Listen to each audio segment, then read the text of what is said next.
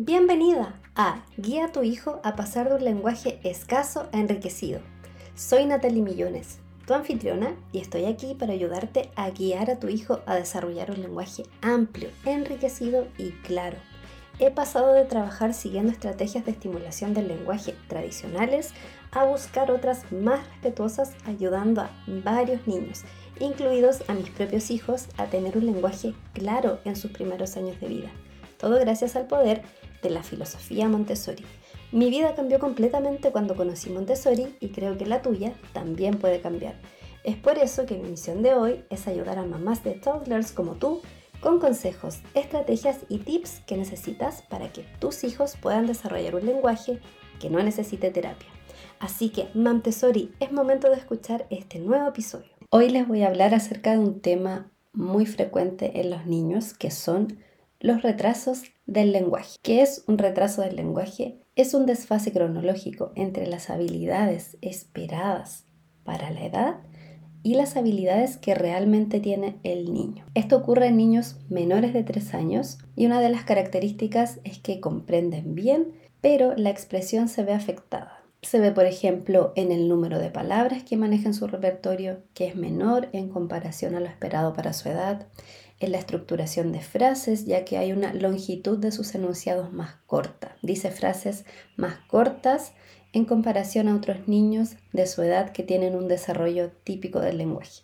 Y la claridad de las palabras es poco clara. Entonces las habilidades lingüísticas del niño se encuentran disminuidas para lo que es esperable para su edad y va adquiriendo los hitos, va avanzando, pero estos hitos van desfasados o van progresando de manera lenta. ¿Cómo se manifiesta un retraso del lenguaje? Te puedes preguntar. ¿O cómo puedo saber que mi hijo tiene retraso del lenguaje o no? Bueno, generalmente las mamás refieren cosas como, mi hijo entiende todo, pero no habla.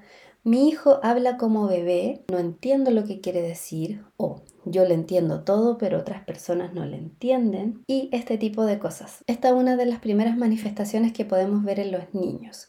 Si bien es muy normal que en el desarrollo típico del lenguaje existan algunos errores de articulación, la medida en que el niño va adquiriendo palabras, nosotros vamos entendiendo estas palabras y mientras más largas son estas palabras, el niño va realizando algunas simplificaciones en su producción. Pero si yo veo que la mayoría de las emisiones del niño son de manera ininteligible, que quiere decir que no se le entiende lo que dice, es un factor de alerta y debo preocuparme. Entonces, la mejor forma de saber si mi hijo tiene un retraso del lenguaje es no comparar a mi hijo con otros niños, porque existen dos probables escenarios. Uno es que compara a mi hijo con otro niño que tiene un desarrollo del lenguaje mucho más desfasado o que tiene un retraso del lenguaje mayor que mi hijo. Entonces me ha pasado.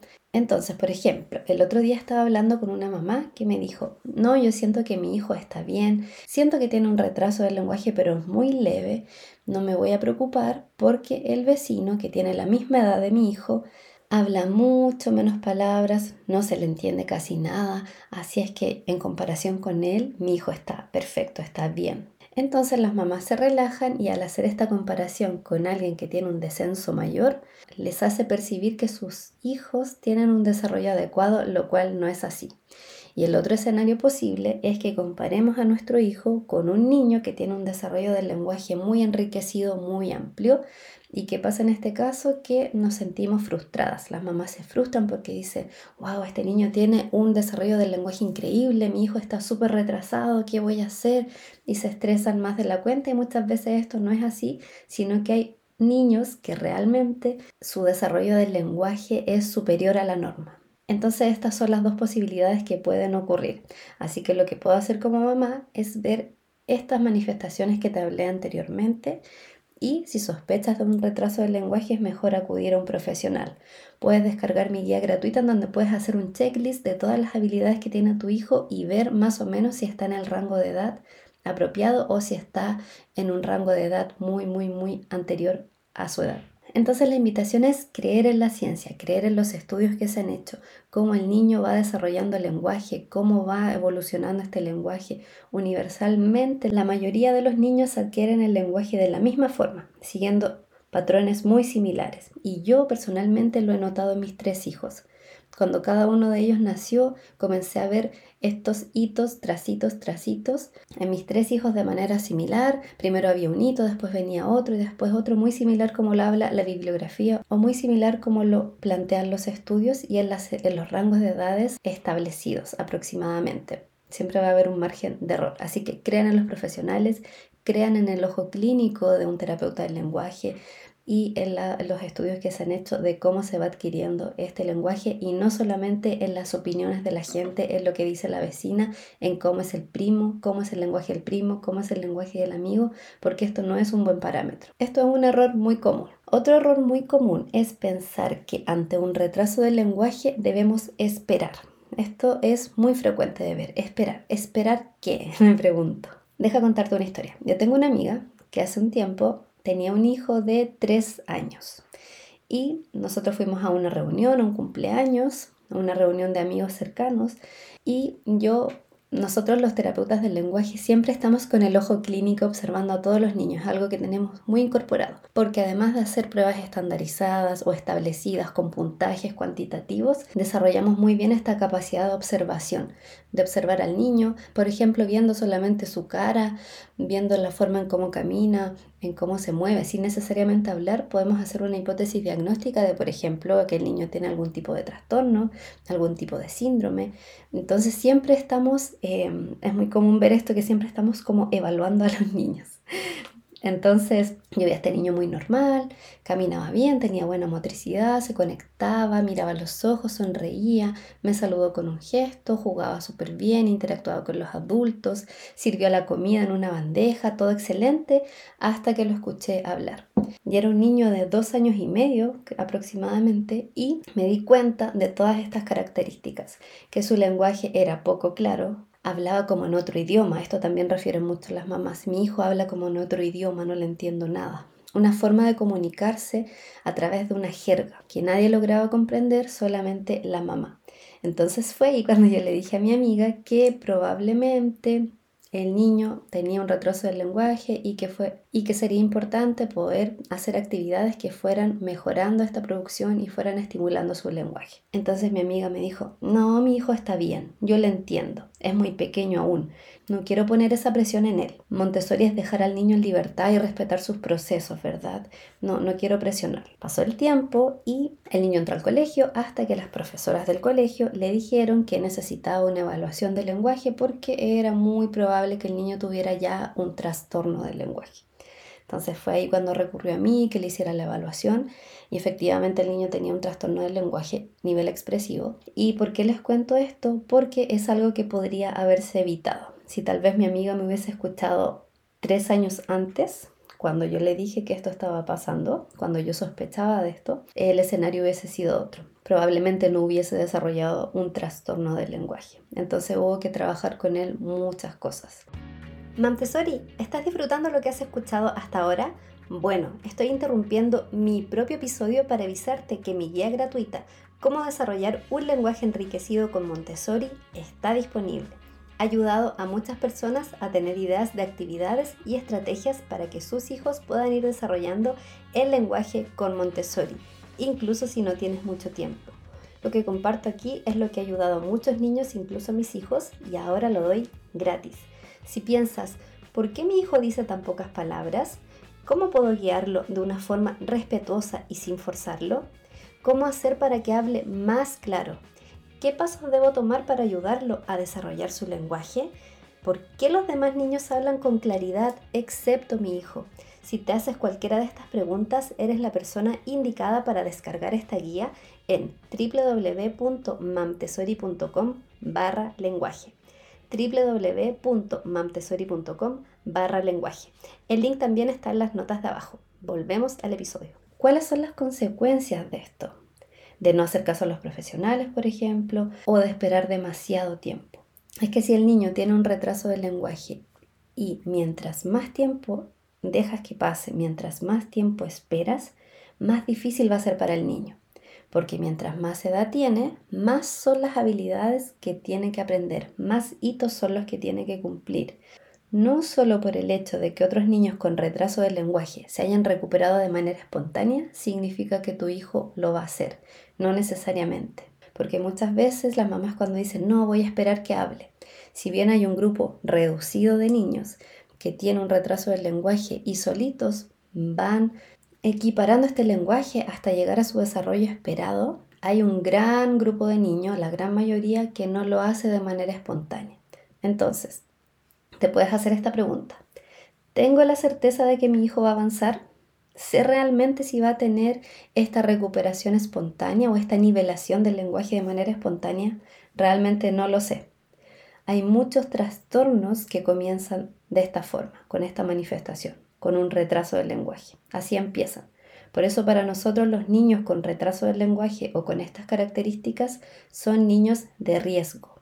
¿Y tú te vas a arriesgar con tu hijo? Los niños con retraso del lenguaje tienen más posibilidades en el futuro de desarrollar un trastorno del lenguaje. Entonces quería hablarte acerca de lo que dice la filosofía Montessori en cuanto al desarrollo del lenguaje. Estábamos hablando acerca de los hitos del lenguaje que se han estudiado, cómo los niños van desarrollando el lenguaje poco a poco y universalmente los niños van adquiriendo de manera muy similar todos estos aprendizajes. Entonces, María Montessori habla del periodo sensible al lenguaje. Habla de muchos periodos sensibles, pero quiero hablar ahora del periodo sensible al lenguaje. El periodo sensible al lenguaje es el periodo sensible que más tiempo dura. Dura seis años dura demasiado tiempo, es el que más dura. ¿Y por qué dura tanto tiempo? Porque es el más complejo. El niño está en un periodo de mente absorbente entre los 0 y los 6 años. Absorbe y aprende todo lo de su ambiente de manera inconsciente y sin esfuerzo. Si yo te digo que pienses o te acuerdes cómo adquiriste tu lengua materna, que probablemente es español, cómo adquiriste el lenguaje, no te vas a acordar porque lo hiciste en esta etapa de mente absorbente. Lo hiciste de manera inconsciente sin ningún esfuerzo. Entonces durante el periodo sensible al lenguaje, en este caso, el cerebro está muy focalizado, muy abierto a adquirir lenguaje. Los periodos sensibles son oportunidades de aprendizaje, en donde una puerta se abre para poder recibir estos estímulos y aprenderlos de manera muy, muy fácil, y luego esta puerta se cierra y cuando esta puerta se cierra, no quiere decir que no se aprenda, sino que va a ser muy, muy difícil. En el periodo sensible, el cerebro tiene una capacidad increíble que no lo vuelve a tener nunca más en la vida. Entonces vamos a dejar pasar esta oportunidad, que el cerebro es tan maravilloso para poder hacer nuevas conexiones neuronales y sabemos que esto no va a volver a ocurrir nunca más en la vida, ya las neurociencias lo, lo han corroborado no podemos esperar. Entonces mejor actuar a tiempo para que el niño aprenda de esta forma, de manera inconsciente y sin esfuerzo, entregándole los estímulos adecuados. Entonces el cerebro del niño está preparado para adquirir lenguaje, viene biológicamente programado para esto. Está programado para poner atención a los sonidos, y no a cualquier sonido, sino que a la voz humana. Y no solo esto, no solo a la voz humana, sino que tiene preferencia por las voces que tienen su idioma, su lengua materna el idioma que hablan sus papás. Y no solo esto, tiene preferencia por la voz de su mamá en comparación a otras personas. Entonces ya el niño viene programado para poner atención a estos estímulos durante esta etapa. Está absorbiendo todo, está absorbiendo la entonación, la articulación, como decimos los sustantivos, la gramática y lo ha estado practicando mucho tiempo, incluso desde una etapa gestacional. Entonces la mayoría de los niños va adquiriendo el lenguaje de la misma forma, siguiendo similares patrones, siguiendo tiempos similares. Entonces, si vemos el periodo sensible al lenguaje es como una montaña que va aumentando, aumentando, aumentando y el pic máximo, o sea, donde hay máxima capacidad de que haya nuevas conexiones neuronales, más plasticidad cerebral es en los tres años de vida. Y justamente esto coincide con que entre los 0 y los 3 años de vida el niño desarrolla gran parte de su lenguaje oral. El niño a los 3 años ya es capaz de hablar similar a un adulto. Es capaz de estructurar oraciones complejas, es capaz de usar sustantivos, usar verbos, hacer preguntas, protestar, hacer exclamaciones, expresar diferentes entonaciones, expresar diferentes sonidos. La mayoría de los sonidos ya a los tres años los adquiere. Hay ciertos errores de articulación que son muy normales para la edad y se espera que hasta los 4 o 5 años aún se vayan aprendiendo sonidos más complejos, combinaciones de sonidos, pero en lo general a un niño de 3 años yo le entiendo. Puede haber una que otra palabra que no se le entienda bien, pero en general a un niño de 3 años yo le entiendo la mayoría de lo que dice. Eso es lo que quiero que se quede. Entonces, de los 0 a los 3 años, el niño tiene 3 años para practicar todo eso y para que su lenguaje oral, o sea, lo que el niño habla, ya esté finalizando. Y María Montessori habla que a los 3 años el niño comienza a interesarse por el lenguaje escrito. Ya ha practicado mucho el lenguaje hablado, 3 años, incluso más y ahora se interesa por el lenguaje escrito. Comienza a hacer trazos, si ustedes se fijan. Era muy común ver a mis hijos pequeñitos, dos años y medio, tres años, hacer trazos con las letras. Cuando veían una letra pasaban la mano y hacían el sonido o me miraban o me preguntaban el sonido. Están súper interesados en esto. Por eso, alrededor de los tres años se presentan las letras de lija. Y esto no es algo que se hizo al azar, sino que es algo que María Montessori observó durante mucho tiempo a muchos niños. Volvemos a lo mismo, estudios científicos basados en la observación. Entonces no podemos basarnos netamente en opiniones o en comparaciones de otros niños que no sabemos realmente si están en un nivel más bajo o más alto que mi hijo.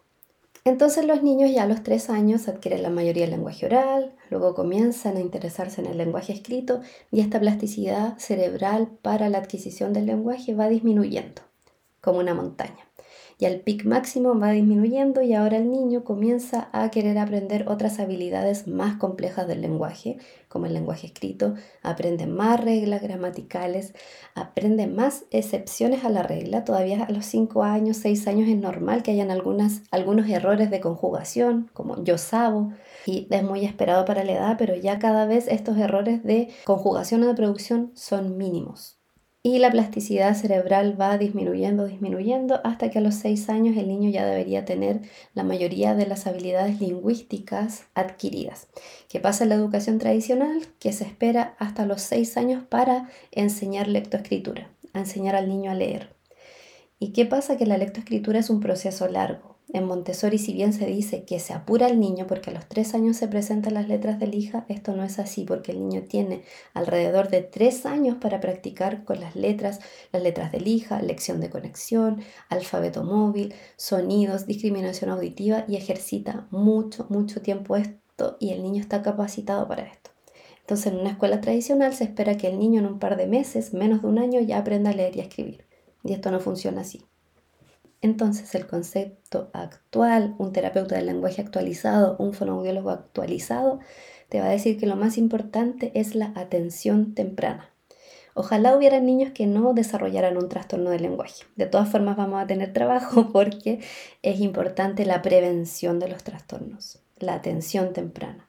Entonces, cuando estés ante tu hijo y te des cuenta, seas consciente, puedas observar que probablemente la expresión no está siendo muy clara.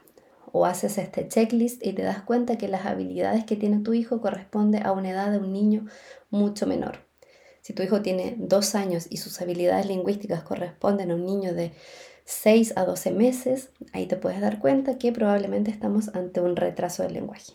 Entonces es muy importante tomar acción y aprovechar las oportunidades diarias para poder estimular el lenguaje. Te lo voy a enseñar en un momento más. Y esto es lo que les enseño a las mamás en mi programa Montessori Academy, porque no es solamente repetir, repetir, sino que es saber cuándo entregar esta estrategia o esta ayuda, cómo entregarla, de qué forma, cómo decir esta palabra para ayudar a mi hijo. Entonces debes pensar, si con los estímulos o ayudas que le he entregado a mi hijo hasta ahora no he tenido resultados, ¿qué te hace pensar que continuar haciendo lo mismo y solamente esperando o solamente haciendo que pase el tiempo, va a hacer que tengas resultados diferentes. Ayer contaba que estaba hablando con una amiga que su hija tiene dos años y medio y dice alrededor de cinco o seis palabras. Entonces me decía lo mismo, voy a esperar, voy a esperar porque ha pasado la pandemia, porque es normal que mi hija tenga un retraso del lenguaje, eh, todos los niños han estado encerrados, no, ha habido falta de estímulos, voy a esperar, voy a esperar, esperar qué, le digo yo. Si todo este tiempo has estado con tu hija haciendo actividades o ayudas, ¿qué te hace pensar que esperar, realizando esto mismo, va a hacer que su vocabulario o su lenguaje aumente y mejore? Esto no funciona así. Entonces, el precio de esperar es muy alto muy alto en cuanto a lo económico, porque es probable que el niño pueda desarrollar un trastorno del lenguaje y voy a tener que pagar terapia del lenguaje dos veces a la semana durante varios meses. Es muy alto porque el niño la cantidad de hitos o de habilidades que va a tener que aprender mientras más aumenta la edad van a ser mayores en menor tiempo. O sea, si llegamos a los cuatro años y el niño tiene un desfase del lenguaje de dos años, va a tener que aprender estas habilidades que un niño con un desarrollo típico la logró en dos años probablemente este niño va a tener que aprenderla en seis meses. Además, como se va pasando la etapa del periodo sensible al lenguaje, el niño va a tener que aprenderlas con mayor esfuerzo, de manera consciente, repitiendo estos ejercicios y esto va a afectar mucho en diferentes aspectos. Va a ser muy trabajoso para el niño, demasiado. Cuando en cambio, en vez de esperar, es mucho mejor poder entregarle estrategias de estimulación a nuestro hijo a temprana edad, como la atención temprana. Es mejor tener estas herramientas en etapas tempranas.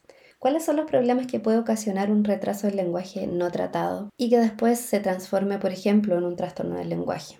El niño puede tener dificultades emocionales, de autoestima, retraerse y no querer hablar con otras personas porque constantemente lo están corrigiendo o a veces ni siquiera lo corregimos pero ponemos caras como que no entendemos y el niño lo percibe y se retrae. También hay consecuencias sociales, que los demás niños se burlen de él, por ejemplo, o que no quiera compartir con otros niños. Pueden haber problemas académicos al futuro. Se ha visto que pueden tener problemas de lectoescritura. Estos errores que producen en su expresión pueden transferirlos a la escritura. Pueden haber problemas como la dislexia, problemas de comprensión lectora, problemas en las operaciones matemáticas, etcétera, etcétera, que son un poco más académicos. Entonces, yo te pregunto, ¿te vas a arriesgar realmente esperando? Entonces, estas son las consecuencias, las consecuencias de esperar. Los niños están en un grupo de riesgo y esto es lo que puede pasar. ¿Y qué es lo que ocurre? Que muchas veces los niños con retraso del lenguaje pasan desapercibidos. ¿Por qué? Porque son niños pequeños. Recordemos que son niños menores de 3 años que no están escolarizados. No están en el sistema escolar, no van a una guardería, no hay ningún profesional realmente que esté mirando al niño o evaluando y viendo que existe un retraso del lenguaje. Tampoco en, muchos países no hay un control del niño sano, como por ejemplo hay acá en Chile, que está el programa Chile Crece Contigo, en donde se van evaluando los hitos del desarrollo y si el niño no está logrando estos hitos del desarrollo a nivel de lenguaje o motor, se envía a estimulación temprana. Hay países en los cuales no hay o simplemente hay pediatras que por desconocimiento no pueden detectar esto a tiempo. Y además, los retrasos del lenguaje pasan desapercibidos porque es una habilidad cognitiva no visible para los padres pasa muy desapercibido, en comparación, por ejemplo, a los retrasos del desarrollo psicomotor. Como la motricidad es mucho más visible, cuando yo puedo ver cuando mi hijo levanta la cabeza, gatea, se pone de pie, camina, si llega a haber un retraso del desarrollo psicomotor es mucho más evidente. Y los papás se preocupan. Se preocupan porque dice, por ejemplo, yo les digo, les pregunto, si tu hijo tiene dos años y no camina, ¿esperarías ¿qué es lo que harías? ¿Por qué con el desarrollo psicomotor actuamos, nos preocupamos y con el desarrollo del lenguaje no? Lo subestimamos, cuando ya sabemos que el lenguaje es una habilidad súper compleja que estamos desarrollando toda nuestra vida y es muy importante. Es muy importante en diferentes aspectos, ya lo vimos a nivel emocional, a nivel social, a nivel académico. Entonces, lo importante es la atención temprana, que son una serie de ayudas que yo entrego de manera oportuna para que el niño que está en una situación de riesgo pueda desarrollar lenguaje, por ejemplo. Debemos crear entornos favorecedores. Aquí entra lo del ambiente preparado. También es importante lo afectivo y los estímulos que entregamos. Entonces, te preguntas, ¿cómo puedo ayudar a mi hijo ya que sé que tiene un trastorno del lenguaje? Ya sé que es importante poder estimularlo a tiempo, entregar estas ayudas de manera oportuna y no esperar. Bueno, una de las cosas importantes es trabajar con elementos concretos. No te compliques con imprimir láminas, comprar láminas, simplemente los objetos que tienen en casa. Y trata de pensar en las palabras funcionales. ¿Qué quiere decir esto? ¿Cuáles son las palabras que utilizamos en el día a día? ¿Cuáles son estas palabras importantes que mi hijo necesita aprender primero? Mi hijo no necesita aprender la palabra jirafa, a no ser que tenga su juguete favorito como Sophie la jirafa y esto ya pasaría a ser algo funcional para mi hijo porque es algo que lo utiliza en el día a día. Pero hay palabras que no tienen sentido que el niño aprendan en estas etapas tempranas. Hay mamás que le enseñan refrigerador, di refrigerador, di rinoceronte, di dinosaurio. ¿Para qué? Pregúntate, ¿para qué quiero que mi hijo aprenda esto? Voy a elegir las batallas, voy a elegir las palabras que voy a estimular, que voy a entregar estas estrategias de estimulación. Haz un listado y ve qué palabras son funcionales, qué palabras son importantes. Mamá, papá, agua, pan, lo que come, lo que toma, lo que, sus juguetes favoritos, el nombre de las personas familiares, expresar sus necesidades, algunos verbos, comer, salir, correr, jugar. Y estas palabras las puedes trabajar simplemente en rutinas verbales. ¿Por qué se llaman rutinas verbales? Porque nos apoyamos de las rutinas diarias, la hora de comer, la hora del baño, y dentro de estas rutinas incorporamos estas palabras funcionales. Por ejemplo, para mí una palabra funcional es agua, porque mi hijo toma agua o porque mi hijo le gusta bañarse o porque estamos en verano y se baña en la piscina, entonces agua es una palabra importante, es una palabra funcional que voy a realzarla, que voy a estar estimulando, que voy a estar dándole importancia. Entonces el niño la escucha una y otra vez, una y otra vez en diferentes contextos. Y ya sabemos si descargas mi imprimible que una de las estrategias de estimulación es la repetición. Y cantando aprendo a hablar sabe muy bien esto. Por eso las canciones repiten la palabra una y otra vez, una y otra vez. Ahí se tienen que fijar cómo trabaja cantando aprendo a hablar. La repetición es súper importante. Entonces el niño dice agua a la hora del baño, dice agua a la hora de comer cuando va a tomar agua, dice agua cuando se está, está jugando con agua en la piscina, dice agua porque está lloviendo. Entonces el niño, el cerebro del niño detecta, ah, esto debe ser importante porque lo he escuchado tantas veces, tiene que ser algo importante. Entonces, de esta forma el niño va adquiriendo y va entendiendo cómo es el lenguaje. Otra estrategia que pueden hacer es entrecortar las palabras para que el niño, para que el niño acústicamente pueda percibirlas mejor. Pueden hablar de manera lenta, sobrearticulada, acentuando estas palabras, cantando estas palabras y entrecortarlas. Ah, tú te estás bañando con agua. Hoy esta agua está tibia. Hoy estás mojado con agua. Y repito, agua, agua muchas veces. No repito todas las palabras, no le entrego toda la información, no sobreestimulo al niño con palabras. Entonces esto es algo que tienen que tener claro. Y las estrategias de estimulación que están en mi guía tienen que aprender cuándo utilizarlas y cómo utilizarlas. Y por eso es muy importante conectarse con los niños, porque a veces veo a mamás en mis asesorías que nosotros trabajamos mucho con el juego simbólico. O las mamás les gusta mucho jugar con los encajes con los niños a ir nombrando esto, por ejemplo, animales. Y a veces están como perro, gato, pato. Y le están bombardeando al niño de información que el niño ni siquiera alcanza a escuchar bien las palabras y ya está como colapsado y termina perdiendo el interés en la actividad. O están preguntando demasiado, ¿cómo se llama esto? ¿Cómo se llama esto? Entonces, ¿por qué preguntamos si sabemos que no va a responder? Si sabemos que el niño le cuesta hablar y si tampoco le hemos enseñado cómo esperamos que nuestro hijo responda. Entonces, tener ojo con eso, en cómo entregamos la actividad, en cómo somos este adulto preparado. Tenemos que ir modelando, nosotros hablando y esperando menos. No esperar tanto a nuestro hijo. En la medida en que entreguemos, entreguemos vocabulario, hagamos las estrategias en un contexto de juego, cantemos las canciones de Cantando Aprendo a Hablar, el niño va a ir solito repitiendo las palabras sin que yo tenga que estar presionándole o diciendo repite o esperando algo a cambio. Entonces el consejo es entregar, entregar, entregar y van a ver cómo en algún momento esta entrega se va a retribuir. Acabas de escuchar un episodio de Guía a tu hijo a pasar de un lenguaje escaso a enriquecido. Si te ha gustado este episodio, puedes dejarme una review en iTunes y compartir este podcast en redes sociales. No olvides etiquetarme como Mam Si quieres aprender más, puedes unirte a mi grupo de Facebook.